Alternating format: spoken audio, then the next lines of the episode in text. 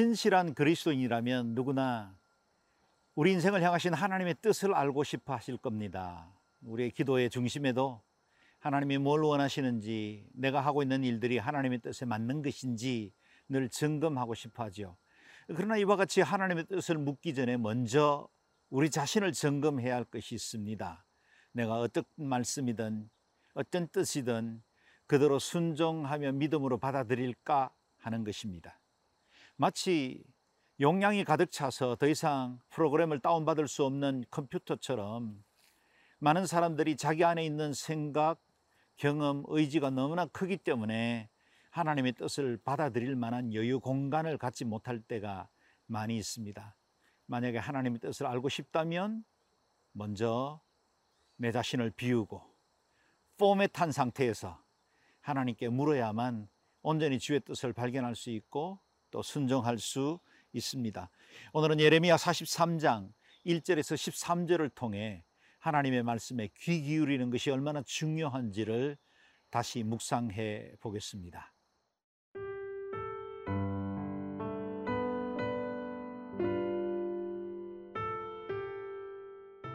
예레미야 43장 1절에서 13절 말씀입니다. 예레미야가 모든 백성에게 그들의 하나님 여호와의 말씀 곧 그들의 하나님 여호와께서 자기를 보내사 그들에게 이르신 이 모든 말씀을 말하기를 마치니 호사야의 아들 아사랴와 가레아의 아들 요하난과 모든 오만한 자가 예레미야에게 말하기를 내가 거짓을 말하는도다. 우리 하나님 여호와께서 너희는 애굽에서 살려고 그리로 가지 말라고 너를 보내어 말하게 하지 아니하셨느니라. 이는 네리아의 아들 바룩이 너를 부추겨서 우리를 대적하여 갈대아 사람의 손에 넘겨 죽이며 바벨론으로 붙잡아 가게 하려 함이라. 이에 가레아의 아들 요하난과 모든 군 지휘관과 모든 백성이 유다 땅에 살라 하시는 여호와의 목소리를 순종하지 아니하고 가레아의 아들 요하난과 모든 군 지휘관이 유다의 남은 자 곧 쫓겨났던 여러 나라 가운데에서 유다 땅에 살려하여 돌아온 자 곧 남자와 여자와 유아와 왕의 딸들과 사령관 느부사라다니 사반의 손자 아히감의 아들 그다랴에게 맡겨둔 모든 사람과 선지자 예레미야와 네리아의 아들 바룩을 거느리고 애굽 땅에 들어가 다바네스에 이르렀으니 그들이 여호와의 목소리를 순종하지 아니함이로라 다바네스에서 여호와의 말씀이 예레미야에게 임하여 이르시되 너는 유다 사람의 눈앞에서 네 손으로 큰 돌 여러 개를 가져다가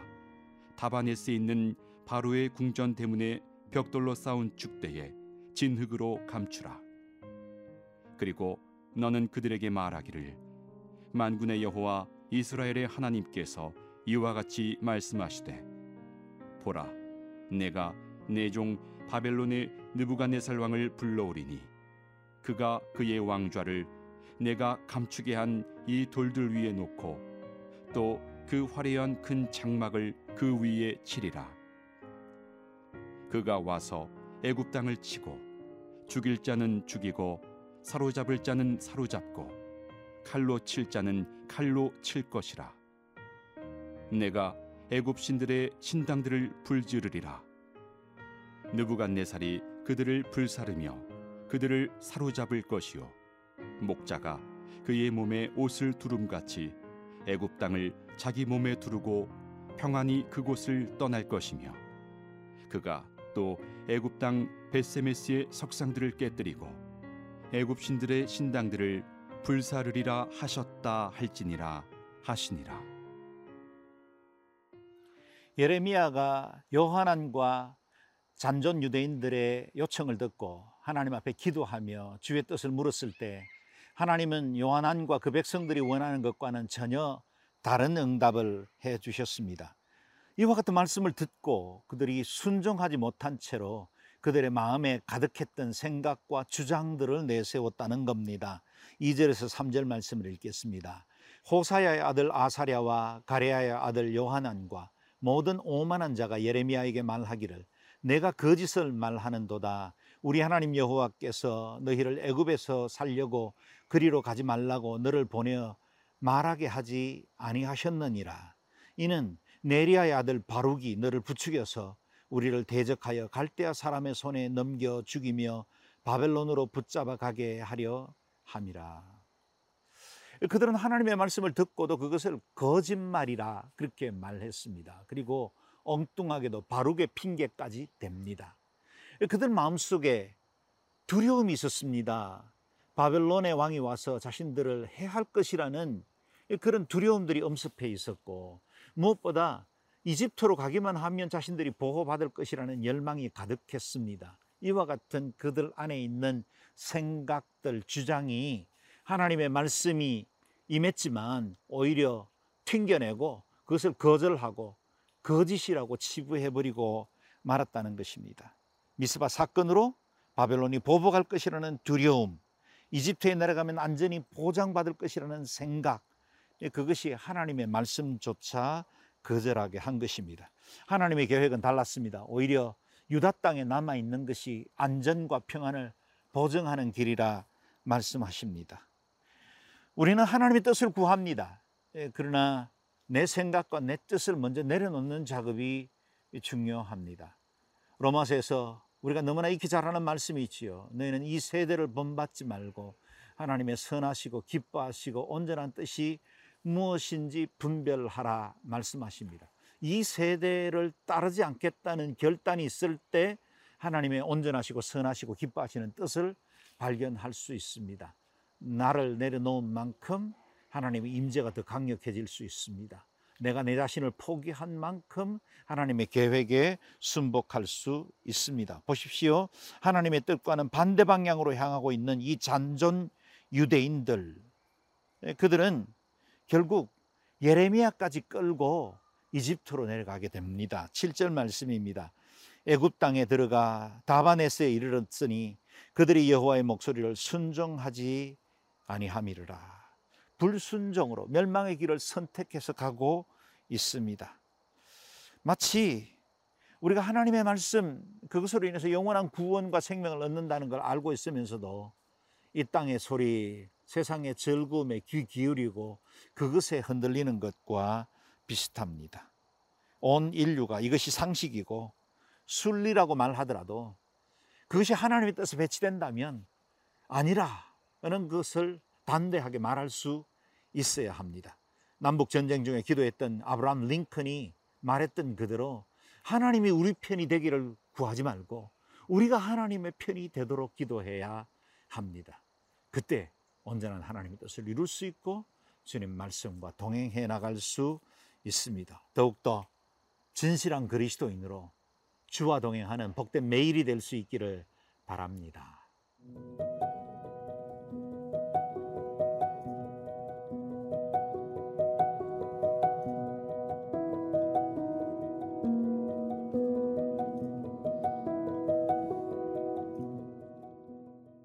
하나님의 뜻을 전달하는 예언자들은 왕왕 행위 예술가처럼 그들의 몸짓과 어떤 행동을 통해서 하나님의 뜻을 전달하기도 합니다. 8절 9절을 읽겠습니다.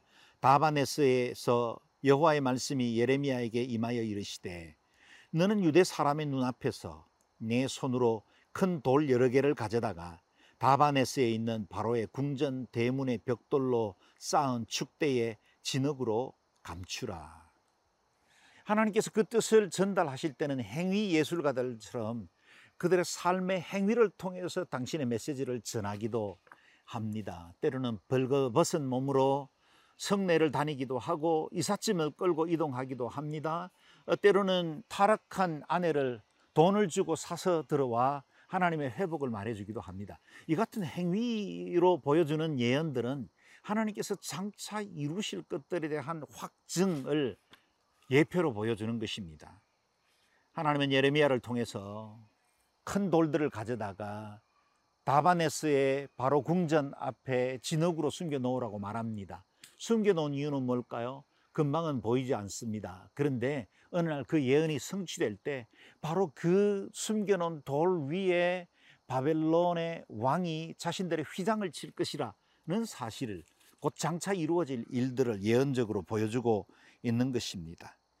예언에 대한 이 말씀들이 곧 성취될 텐데 그들은 그 예언의 말씀보다는 자신의 눈앞에 있는 현실적인 이익과 실제적인 현상들을 따라서 행동을 결정하고야 말았습니다. 그들이 가장 안전한 곳이라고 여겨서 이주했던 그 이집트가 곧 바벨론의 소나기에 들어갈 것이라는 겁니다. 그리고 너부갓네살이 마치 자기 옷을 입는 것처럼 편안하게 아무런 장애도 없이 이집트를 자기의 몸에 걸치는 것처럼 차지하게 될 것이라고 말합니다. 하나님이 과연 그 일들을 이루셨고 BC 568년에 이집트는 바벨론에 서 망합니다. 하나님이 예언하신 것은 1.1핵도 어김이 없습니다. 성취될 것입니다. 구약의 수많은 예언들이 신약 시대에 와서 성취되었고 또 그것은 지금도 성취되어 가고 있습니다. 신약 시대 때 예수님을 통해서 주셨던 그 수많은 예언의 말씀도 지금 성취되어 가고 있습니다. 단지 우리가 보지 않으려는 것이지요. 듣지 않으려고 귀를 막는 것 뿐입니다. 그러므로 귀 있는 자는 성령이 교회에게 주신 말씀을 들으라 말씀하지 않습니까? 오늘도 우리의 영의 눈을 엽시다. 귀를 기울이십시다. 그리고 이 세대에 여러 가지 징조와 현상들을 통해서 말씀하시는 하나님의 뜻을 깨달아 알 수 있기를 바랍니다. 지금 우리가 직면한 모든 일들은 장차 앞으로 이루어질 하나님의 뜻을 예표하는 것들입니다. 오늘도 한 걸음씩 믿음으로 나아가 주와 동행하고 주의 뜻을 이룬 일에 함께 헌신하고 쓰임 받는 저와 여러분 되시기를 바랍니다. 이스라엘 백성들에게 주님 말씀하시기를 내가 복과 저주를 너희 앞에 두노니 너와 내 자손들이 살기 위하여 생명을 선택하라. 우리가 살기 위해 늘 하나님의 언약을 붙들고 하나님과 동행하는 믿음의 사람 되시기를 주의 이름으로 축복합니다.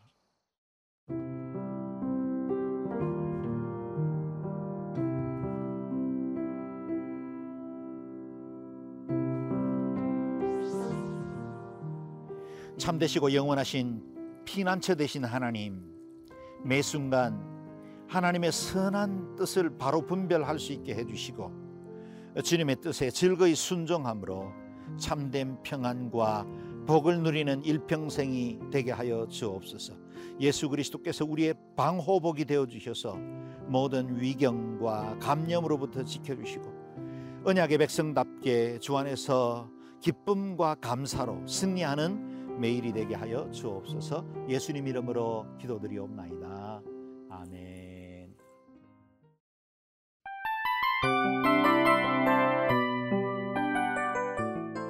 이 프로그램은 청취자 여러분의 소중한 후원으로 제작됩니다.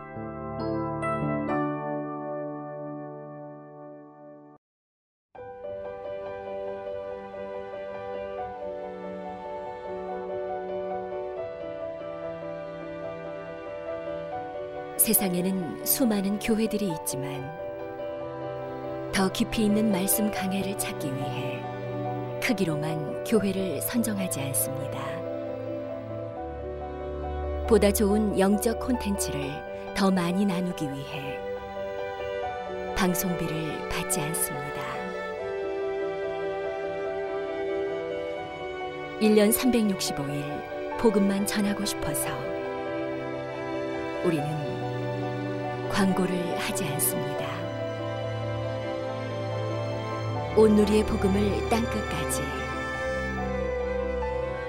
CGN TV와 함께 땅끝 선교사가 되주세요.